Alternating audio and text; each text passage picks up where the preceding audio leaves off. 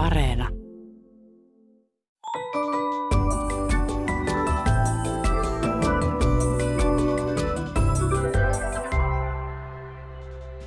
Hei, tämä on Aristoteleen kantapää, audiosyöte kielen ja todellisuuden väliseltä ei kenenkään maalta, ja minä olen Pasi Heikura. Tänään etsimme Kalevalasta erotiikkaa ja seksiä. Tutkimme millaista on olla jalkapuolen asemassa ja lopuksi kysymme, mitä on säänmuokkaus. Maailma muuttuu, sanoi jo Eskon isäkin, eivätkä sanonnat ole turvassa tältä muutokselta. Kuulijamme nimimerkki Hopeiden kiillotus löysi kiinnostavan version ilmiöstä Ylen taannoisesta artikkelista koulujen valikoinnista, eli koulusoppailusta. Jutussa kysyttiin näin. Ketkä elävät poteroissaan, hopealusikat kurkuissa? Nimimerkki Hopeiden kiillotus miettii sanottua näin. Aikoinaanhan hyväosaiseen perheeseen syntymistä kuvattiin sanoilla syntyä hopealusikka suussa. Jos hopealusikka on kurkussa, ovatko elämän hyvät lähtökohdat muuttuneet oksettaviksi ja jopa tukahduttaviksi? Näin tämän vanhan englantilaisperäisen sanonnan pieni muutos antaa sille paljon uusia ulottuvuuksia. Sinkut paljaana – Temptation Island, Paratiisihotelli, Love Island, Maajussille Morsian, ensitreffit alttarilla. Niin sanotun tosi-TVn alalaji rakkausrealityt kiinnostavat television katsojia ja ohjelmantekijöitä. Mitä enemmän väestöstä on yksin eläviä sinkkuja, sitä enemmän televisio-ohjelmien viettelyt ja soidinmenot tuntuvat kiehtovan katsojia – kaikki historian pitkäpartaiset ja parrattomat maailmanparantajat tietenkin iloitsisivat siitä, että aikaa kulutetaan mieluummin katselemalla ihmisten lemmentouhuja kuin amerikkalaisia poliisisarjoja, joissa asetta käytetään ongelmanratkaisuun yhdeksän kertaa tunnissa. Rakkausreaalitujen vyöry saattaa aiheuttaa tunteen, että kyseessä olisi uusi ilmiö – mutta meillä Suomessa kohistiin jo 1980-luvulla paritusohjelmaksi haukutusta napakymppiohjelmasta, ja sen esikuva, yhdysvaltalaisen ABC-kanavan Dating Game, aloitti lajityypin ensimmäisen aallon sikäläisessä televisiossa jo vuonna 1965. Ja kertohan kansanrunouskin sen, että lemmen elämän eri vaiheet ovat aina olleet suuri kiinnostuksen kohde. Aina hempeästä, kun mun kultani tulisi runosta, seksin ja väkivallan täyteiseen Elinan surmaan. Niinpä olisikin parempi, jos ihmiset eivät katsoisi televisiota, vaan lukisivat kirjoja, niin kuin vaikkapa kansalliseepostamme Kalevalaa. Kalevala on hieno ja maailmanlaajuisestikin ajateltuna ainutlaatuinen teos, mutta tuntuu siltä, että se on yhä harvojen ja valittujen lukema opus. Monet kokevat sen yhä tylsäksi. Miten Kalevalasta saataisiin seksikkäämpi epos, tietokirjailija Raimo Jussila? Kieltämättä Kalevala on nykyihmisen silmin vähän kuivakkaa lukemista, mutta ensinnäkin pitää huomata, että Kalevala on synnyttänyt jatkoteoksia, sovituksia, kaikkia muita sarjakuvista alkaen murreversioihin – elokuvissa, taiteessa, varsinkin musiikissa ja näin edelleen. Ja ne elävöittävät sitä. Eli ne jatkotyöt jo antavat Kalevalle sen aseman, mikä sillä itse asiassa pitää ollakin. Ei pidä loukkaantua, jos Kalevalalla nauretaan tai vedetään siitä huumoria. Sieltä löytyy huumoria, sieltä löytyy seksiäkin. No ei kyllä nykymerkityksessä – mutta jossain hienommassa vihjeenomaisessa merkityksessä, mikä tietysti on siihen luovuuteen vaikuttanut monella tavalla. Vai erotiikka? Kalevalassahan luodaan maailmaa, lauletaan kilpaa ja rakennetaan sampoa, jossa sitten tapellaan Pohjolan kanssa. Missä kohdassa siellä ehditään ajattelemaan lemmekkäitä? Itse asiassa Kalevalasta puolet on lemmekkäitä ajatuksia. Jos otetaan huomioon se, että – naimisiin meno oli muinaisessa yhteiskunnassa aika tärkeä, ehkä ihmisen tärkein riittiä asia. Niin kun selaa Kalevalaa, siellä on keskellä Kalevalaa kolme runoa, häärunoja pelkästään. joka tekee tietyllä tavalla Kalevalasta ikävän, mutta ne on arkipäivää ja ne on itse asiassa kaikista mielenkiintoisempia yksilön elämän kannalta. Mutta sitten nämä sankarit, siellähän on kolme veijaria, Väinämöinen, joka on tietäjä, Ilmarinen, joka on taitaja ja Lemminkäinen, joka on tappelija. En sanoisi taistelija, se oli tappelija ja tämmöinen remuaja, koska se sodankäyntitaktiikka ei ollut ollenkaan sillä järkevä. Ja nämä kolme päähenkilöä vie koko huomioon. Mutta sitten kun sukelletaan sinne Kalevalaan vähän syvemmälle, niin siellä on valtava määrä myös naisia, niin meillä on vaan nainen, tyttö. Ja kun niitä olen laskeskellut, niin kyllä siellä nimettömät naiset esiintyvät yhtä monta kertaa kuin nämä muutamat nimekkäät sankarit. He ovat sitten neitejä ja tyttöjä ja Kyllä, neitä ja tyttöjä ja sitten Kalevalaa vähän haittaa se, että niillä sankareillakin on useampia nimiä, Lemminkäinen, Kaukumieli, tällaisia, niin siihen pitää hieman syventyä, että huomaa, että se on sama henkilö.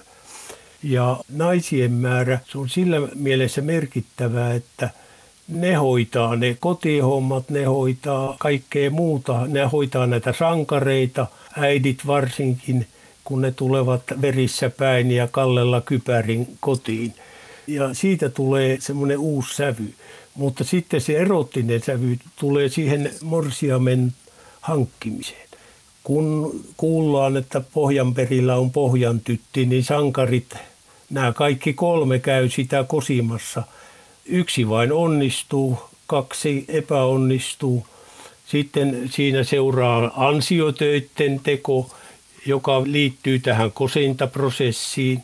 Ja niissähän tapahtuu kaiken näköistä. Kuka lyö kirveellä polveen, kuka hukkuu manalan virtaan ja näin edelleen. Sitten seuraa tämä parantumisprosessi. Kaikki liittyy tähän naisen hankkimiseen.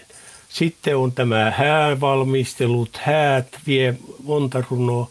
Sittenpä vielä on häiden jälkiseuraukset, jossa lemminkäinen tappaa itse asiassa Ilmarisen apeen. Ja sillä tavalla, kun nämä kaikki yhdistetään siihen samaan teemaan, niin se vie jo yli puolet Kalevalasta. Ja itse asiassa se miekankalistelu, joka on näissä viikinkirunoissa on pääasia ja tekee niistä hyvin kuivia ja ikäviä luettavaa. Siellä ei paljon rakkautta ole näissä taistelukohtauksissa. Kalevalassa ei itse asiassa ole kuin kaksi selvää taistelukohtausta, jossa lyödään pää poikki. Kun äh, Lemminkäinen haastaa Pohjolan isännän kaksintaisteluun ja ulkona sitten petoksella saa Pohjolan isännän katsomaan kaulaansa tai koittamaan kannen sivaltaa pään poikki. Ja toinen on Väinämöinen, joka yleensä kaikki laulamalla laulaa suohon tai muuhun nukkumaan tai muuta, niin se listii siellä pohjanpoikia kuin nauriita. Mun nähdäkseni muuta aivan selvää tällaista taistelukohtausta. Kyllähän siellä tapetaan, mutta että sellaisia verisiä kohtauksia ei ole. Toisaalta ei siellä ole myöskään tämmöisiä sänkykohtauksia. Sanotaan vaan pyöreästi, että tuuli tuuli kohtuuseksi tai meri paksuksi panevi, niin kuin Väinämöisen synty se on siinä mielessä hyvin pehmeä ja henkinen teos, että fyysiset ääriilmiöt ei siellä erityisemmin näy. Siinä mielessä se ei ole pornografinen eikä kovin seksistinenkään. Kalevalassa enintään näpitään nännejä tai jotain tällaisia, mutta ei mennä niin sanotusti sen syvemmälle. Sitten siellä mairitellaan ja suostutellaan sanallisesti reellä ohjakset toisessa kädessä ja toinen käsi naisen nännisissä tai miten se nyt menee. Väinämöinen hän kuvataan semmoisena vanhana ukkelina, mutta hänenkin joukahainen kilpalaulannassa, siinäkin on parisuhteen löytyminen kiinteästi taustalla, tietokirjailija Raimo Jussila. No siinä oli, kun se oli miesten yhteisöt, mitä tämä Kalevala kuvaa, niin joukahainen lupaa hädissään Ainon Väinämöiselle, kun Väinämöinen päästää Pälkähästä, eli suosta tämän Joukahaisen. Ja Väinämöinen ihastuu kovasti siitä ja asia etenee, mutta Aino ei sitten ihastu Väinämöiseen päinvastoin. Muuten tässä pitäisi huomauttaa, että Joukahainen oli lappalainen, eli Ainokin on lappalainen, mutta taiteessa ja muussa se kyllä tyystin vaietaan. Ei ole nähnyt yhtään kuvaa, missä hänet olisi Lapin asuun tai lappalaiseksi piirretty. Väinämöinen ihastuu naisiin ja hän on aina ihastunut, mutta hän on häviäjä tässä suhteessa ja se on oma ongelma, että miksi. No hän oli tietäjä vanha mies, mutta kyllähän vanhoissa yhteiskunnassa vanhat miehetkin sai nuoria vaimoja. Että se on semmoinen draamallinen asia, josta nousee jännitteitä, että miksi se muuten mahtava uppeli niin ei oikein naisten kanssa pärjäile. Jännittävä perusasetelma kokonaiselle epokselle.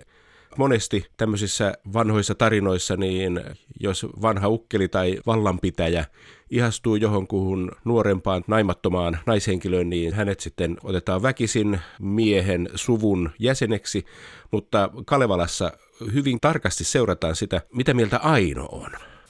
No niin, Ainolla oli syy olla ottamatta. Äiti olisi halunnut, siitä tuli ristiriita ja sitten hän hukuttautuu ja se on itse asiassa aika dramaattinen tarina, kun hän sitten vielä kalana hauki vai mikä hän oli, niin ilmestyy Väinämöiselle, mutta Väinämöinen ei tunnista.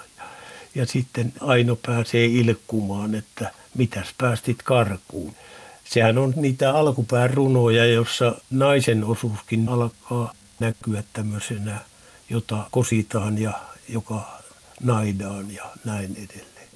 Jos nyt ajatellaan kansanrunoutta semmoisena, että se on säilynyt vuosisatojen, vuosituhansien ajan sen takia, että siellä on jotain viestejä jälkipolville, moraalisia tai sitten ihan pelkkää viihdettä, niin tavallaan tässä on semmoinen opetus, että sukujen ei kannata ruveta sorkkimaan nuorten naimatouhuja, että siitä ei hyvä seuraa, että antaa nuorten itse päättää.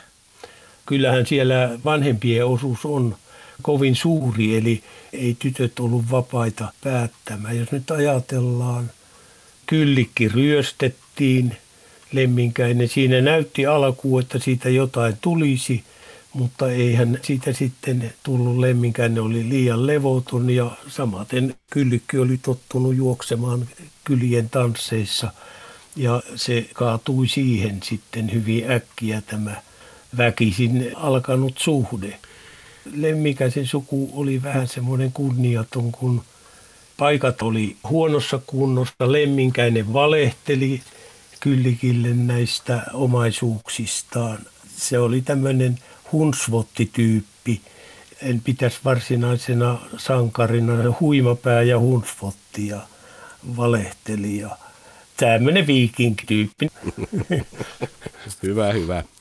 Käykö kenenkään sankarin tai naispuolisen sankarin näissä ihmissuhdeasioissa Kalevalassa hyvin, onnellisesti, tietokirjailija Raimo Jussila? Itse asiassa hyvin käy ainoastaan Ilmariselle, joka ei ole erityisempi sankari, työnsankari kylläkin, mutta ei naissankari ja ei erityisemmin rohkea mies. Hänen pohjan tyttö ihastuu, siis Louhen tytär, vastoin äitinsä. Äiti olisi halunnut tyttärensä Väinämöiselle, mutta Ilmarinen se sai ja hän kuvaa sitä – Ilmarisen häitä, vaikka siinä ei sitten kolmen runon aikana mainita hääparia nimellä, vaan pelkästään hääkuvia. Alussa ja lopussa se on. Mutta Ilmarisen ja Pohjantytön avioliitto tuntui aivan mukavalta, mutta sitten tuli tämä Kullero, joka on tavallaan sivuhenkilö, mutta nousee tässä vahvasti esiin ja aiheuttaa tämän tragedian, että susijoukko käytään emännän kimppuun ja tappaa hänet. Ja näin Ilmarisenkin avioliitto päättyy ikävästi, vaikka se on ainoa onnellinen naissuhde Kalevalan kertomana. Muut on sitten tämmöisiä lyhyitä tai tavallisesti kosinta epäonnistuu niin kuin Väinämöiselle ja Lemminkäiselle. Monenmoista hahmoa ja yhdenlaisia kohtaloita vaan. Käy siis traagisesti, mutta onko näissä tragedioissa mukana vähän semmoista hymyn karetta, että voisiko tätä Kalevalaa ajatella komediana, jossa vähän hassut heput, niillä on kauheasti suuria suunnitelmia ja kauhea halu päästä naimisiin naisen kanssa, mutta mikään ei onnistu, niin siitähän saa myös hauskan komedian. On aivan selviä viitteitä. Nimenomaan Väinämöisen naishankkeet saa tämmöisen huumorin kuvan, jota on vähän vaikea ymmärtää, mutta Väinämöinen lähtee kosimaan pohjanneitoon, niin se ajaa olkisella orilla. Se on vähän niin kuin Moskovitsille lähtisi kosimaan, kun muut ajaa jaguarilla. Siellä on huumoria nimenomaan siinä mielessä, että Väinämöinen, vaikka se on tietäjänä ja muuten hyvin vahva hahmo, niin se tehdään naurettavaksi siinä kosiohommissa – vanha mies innokkaana yrittää naista saada ja milloinkaan hän ei onnistu. Siinä on yksi tänne aika kiva piirre. Yleensä näissä epoksissa sankari saa kaikki naiset mitä haluaa. Lemminkäinen oli lähimpänä, se sai sen kyllikinkin, mutta sankari ei sitten pystynyt pitämään naistaan. Ilmarinen oli tämmöinen tavallinen arkinen raata ja mutta hänessä oli sitä, mikä sai naisen pysymään ja viihtymään. Ilmarisesta tuli sitten leski ja hän yritti sitten tätä kultaista naista rakastaa, mutta kylki oli kovin kylmä, ei siitä mitään tullut.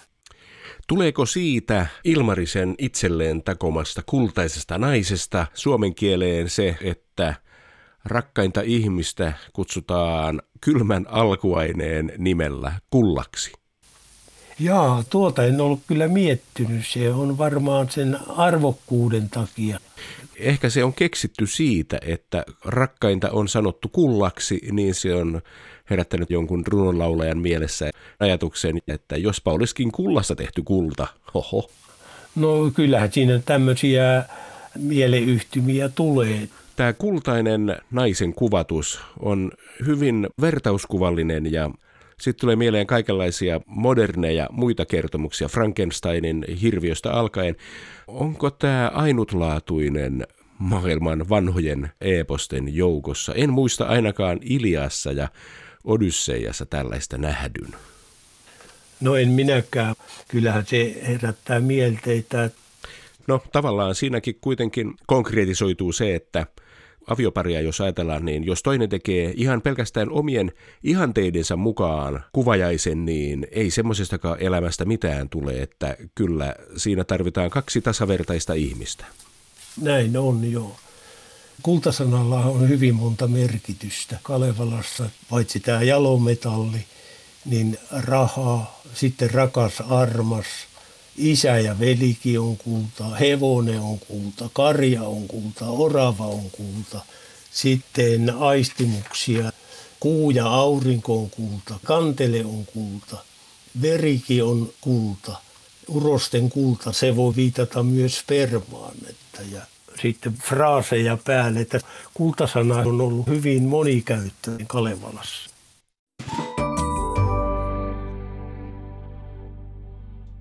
Iskelmälaulaja Arja Koriseva ja toimittaja juontaja Baba Lübeck innostuivat helmikuun alussa vitsailemaan viihdeohjelmassa niin riehakkaasti, että ohjelman juontajakin hämmentyi. MTV uutisoi tapahtuneesta näin. Arja Korisevalla ja Baba Lübeckillä lähti Lapanen täysin käsistä kesken ohjelman. Aristoteleen kantapään Facebook-ryhmän jäsen Kimmo jakoi otsikon ryhmässä ja kommentoi seuraavasti – ei lähtenyt lapasesta, mutta lapanen lähti käsistä. Kun tilanne riistäytyy hallinnasta, sanotaan, että homma lähti lapasesta tai mopo lähti käsistä. Jos sanonnat sekoitetaan, merkitys sumenee. Lapasen lähteminen kädestä ei varsinkaan lämpimässä TV-studiossa vaikuta kovin dramaattiselta tapahtumalta. Kielikellolehti vuodelta 2012 arvelee, että lapasesta lähtemisen on keksinyt joku, jonka mielestä kuvailmaus karata käsistä on tuntunut liian kuluneelta. Aiemmin hyvin sujunut homma on ollut hanskassa ja epätietoisella taas voi olla hanskat hukassa. Ryhmän jäsen Antti kommentoi, Osa näistä vahingossa tai tahallaan muutetuista lentävistä lauseista on melkein hauskempia kuin alkuperäiset. MTV ei ollut siitä yhtä varma, koska muokkasi pian verkkojutun otsikon kielikuvan muotoon Mopo lähti käsistä kesken ohjelman. Kaikenlaiset kielilipsahdukset ovat inhimillisiä. Joskus tämmöinen moka, kämmi tai fiblu kuitenkin voi sattua tavallista arempaan paikkaan. Kuulijamme nimimerkit Repolainen ja Kielipuoleksi poskessa huomasivat tällaisen tilanteen Helsingin Sanomien tammikuun kuukausilitteen jutussa, joka käsitteli suomen kielen kirjallisen hallinnan heikentymistä. Puhe oli tieteellisissä tutkimuksissa käytettävästä kielestä, josta toimittaja kirjoitti näin. Suomi on joutunut julkaisukielenä jalkapuolen asemaan. Nimimerkki Repolainen pohtii. Onpa toimittajalle käynyt hassusti, eikös yleensä puhuta lapsipuolen asemaan joutumisesta? Vai kuvataanko uudella kielikuvalla kielitaidon ontumista? Nimimerkki kielipuoleksi poskessa jatkaa ajatusta – Onko sanonnan muuttumisen taustalla yhteiskunnallinen murros, jossa erilaisten perhemuotojen ja uusperheiden yleistyessä lapsipuolen asema onkin hyvä, eikä enää sovi esimerkiksi syrjään joutumisesta? Toivotaan niin. Aristoteleen kantapään saranapuoli kielitieteen gandidantti on samaa mieltä. Ehkä lapsipuolen asemaan vertaaminen tuntuu nykyään vanhahtavalta. Lapsipuolethan ovat nykyään bonuslapsia, joten ehkä pitäisi vain iloita siitä, että tämäkin sanonta on niin esteetön, että sinne pääsee jalkapuolikin. Ontuvan ilmauksen käyttäminen artikkelissa, joka arvostelee muiden äidinkielen osaamista, on kuitenkin erityisen raskauttavaa. Rangaistuksena tämmöisestä pelistä on katsoa itseään peiliin ja sanoa suoraan, ontuuko vai ei. Ilmoja on jälleen pidellyt ja niinpä kielitoimiston sanakirjan toimituksen valitsema helmikuun sana onkin säänmuokkaus. Näin kotuksen väki sanasta tuumaa. Tukalan runsasluminen alkuvuosi on saanut monet ikävöimään pilvetöntä taivasta ja päivänpaistetta. Ikävään olisi myös olemassa lääke, mutta se on hintava ja väliaikainen ja kuulostaa sitä paitsi dystooppisesta tieteiselokuvassa tempaistulta – sitä sanotaan säänmuokkaukseksi. Säätiloja on tiettävästi manipuloitu yli 50 maassa, esimerkiksi Venäjällä ja Yhdysvalloissa. Ajankohtaisin esimerkki on Kiinan järjestämät talviolympialaiset, joissa tunnuttiin kilpailtavan enimmäkseen silkassa auringon loisteessa, kallis epäekologinen tekolumi säihkyen. Säänmuokkaus tehdään runollisen kuuloisesti kylvämällä pilviä, mutta varsinainen prosessi ei ole aivan niin tunnelmallinen. Hopeajodidi hiukkasia ammutaan raketeilla tai pudotetaan lentokoneesta pilviin. Kemikaali reagoi veden kanssa ja saa pilven satamaan nopeammin. Metodin toimivuus ja eettisyys on kyseenalaistettu. Sopivasti ajoitettuna ja runsaasti rahoitettuna pilvien kylväminen saattaa kuitenkin lisätä upean sään todennäköisyyttä tiettynä merkkipäivänä. Oli se sitten hallitsevan puolueen satavuotisjuhlat tai ympäri maailmaa televisioidut urheilukisat. Tässä kaikki tänään. Jos silmäsi sattuu tai korvaasi särähtää jokin lause tai sana, ilmoita asiasta Aristoteleen kantapäälle – sähköpostilla osoitteeseen aristoteles.yle.fi tai lähetä viesti ohjelman Facebook-sivun kautta. Vastaanotin kuulemisiin ensi viikkoon.